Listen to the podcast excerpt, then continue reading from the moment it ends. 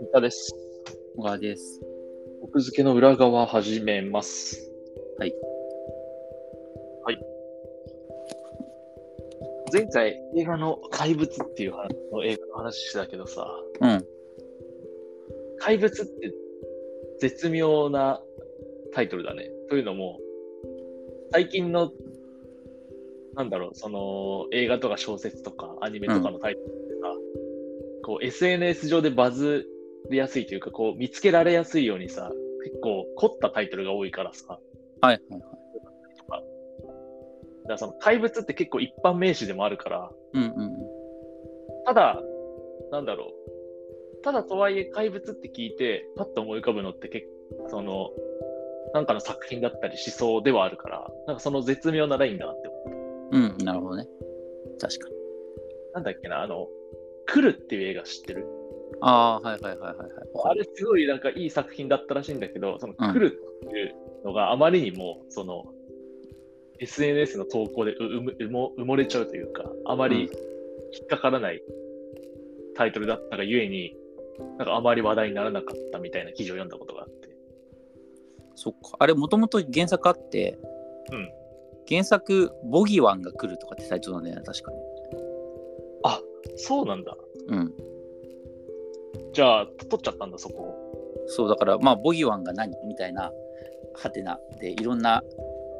もう、産むから来るにしたんじゃないだから、なんていうか。か、うんその、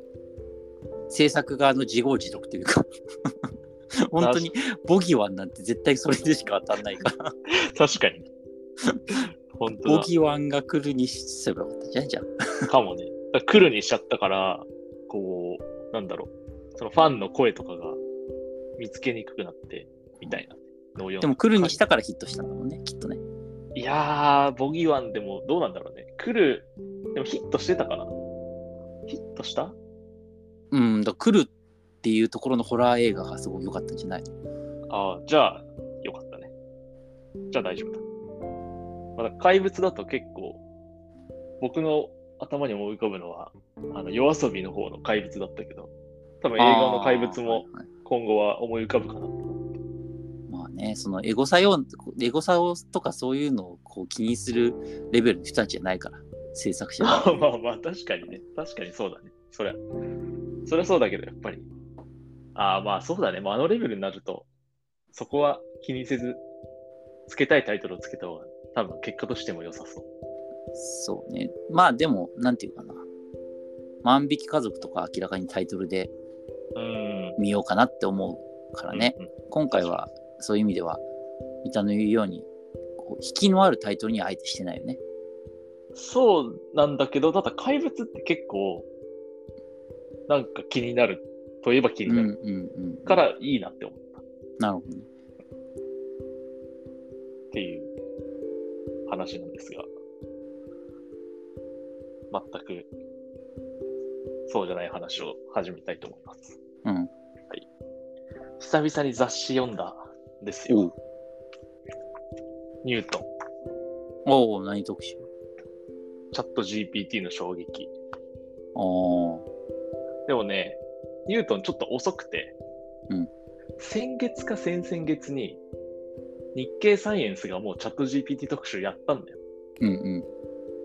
で、僕日経サイエンスの方を読もう読もうと思ったら、なんか終わっちゃってて、はいはいはい。なんとなく、あー、じゃあニュートン今月やってるから買っとくかみたい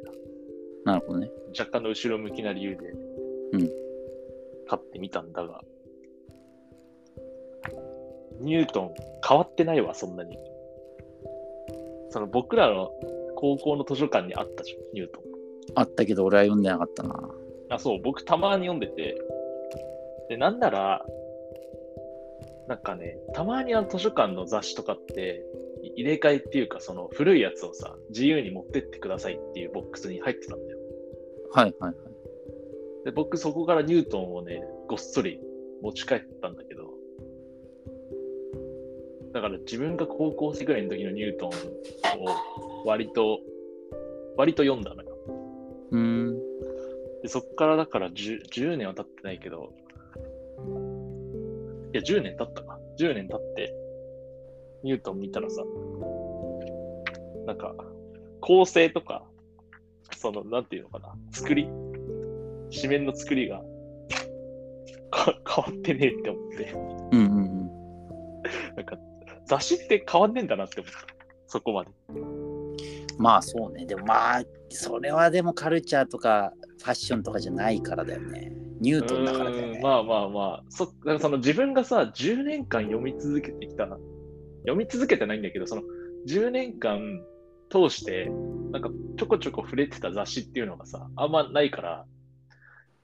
一般的に言えばわからないんだけど、なんとなく変わるものなのかなって思ってたから、うん基本は変わるんじゃないもちろんデザインなんてそうそうそうそうそう、なんだけど、このニュートンのこの変わらなさ、まあでも多分デザイン的には本当に細かいところが現代風になってるんだろうなとは思ったけど、うんうんうん多分その表紙のフォントとか、ちょっとは、ちょっとは多分変わってるだろうけど、うんなんか、なんていうの、その最初に最新トピックがジャンル関係なく10個ぐらいパラパラ載っていて、その後自社校が入り、特集があり、第2特集があり、みたいうんうんな、懐かしいと思いつつ、あとあのニュートンのさ、僕がずーっと、まあ、昔から言ってたかもしれないけど、ニュートン実はネタを結構使い回してる説もまあまあまあそれはね、健在だったわ。うん、チャット GPT とかはナウイ話抑作ぐらいの感じなんじゃないのだからその特集と第2特集ぐらいは、まあ、新しめなあそうなんだものなんだけど、うんだからその第3特集というか、ななんていうのかな、その特集と特集の合間に挟まれてるうんうんサブ特集みたいなのが、今回はゲーデルの俯瞰先生定理だったから、うんいやもうこれ何回こするねんっていう。まあそうね一周してるとは言えなさそうだしな一周とかじゃない、これ多分1年に1回やってるレベル、そっもかはや。だからそれも健在だったか、みたいな。ちなみにね、第2特集がね、ちょっと面白くて、70歳の取扱説明書っていう。いや意味わかんないなえっ、とね、なんか前向きに老いるための教科書みたいうーんな。で、70歳をどう生きるか、なんか身体的に、あるいは心理学的にみたいな。えそれはニュートンニュートンらしい内容になってるい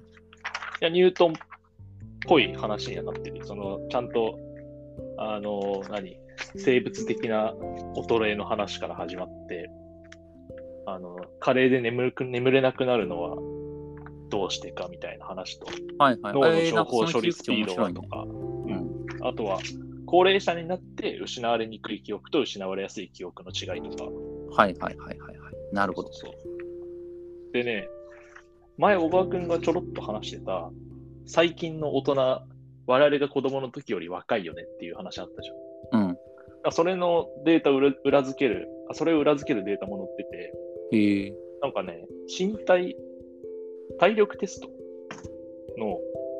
その高齢者たちにも体力テストってなんか定期的にやらせてるみたいで、はいはいなんかね、それのデータによると、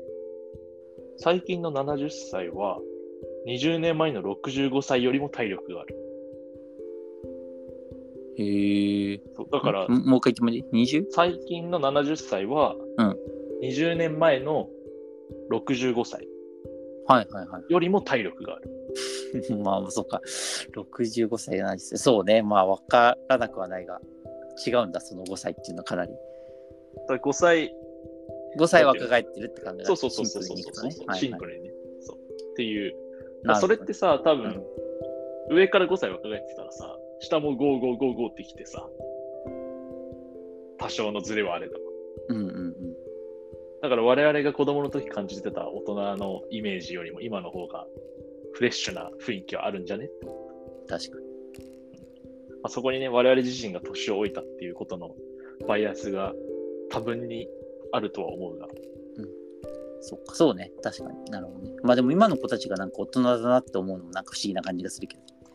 なんか我々だけ幼く挟まれてる感じがするんだよな。いや今の子たちは我々を見てどう思うんだろうね。聞きたいよね。うん、そのその辺の小学生に。どう見えるつって。気持ち悪いと思われるんじ ゃないあの、ベル鳴らされて、あの、連絡網ビビがビ回ビるビビビ不審者。あの、翌日から保護者と一緒に登下校するようになった。そうそっか。じゃあ、まだ聞けないということ。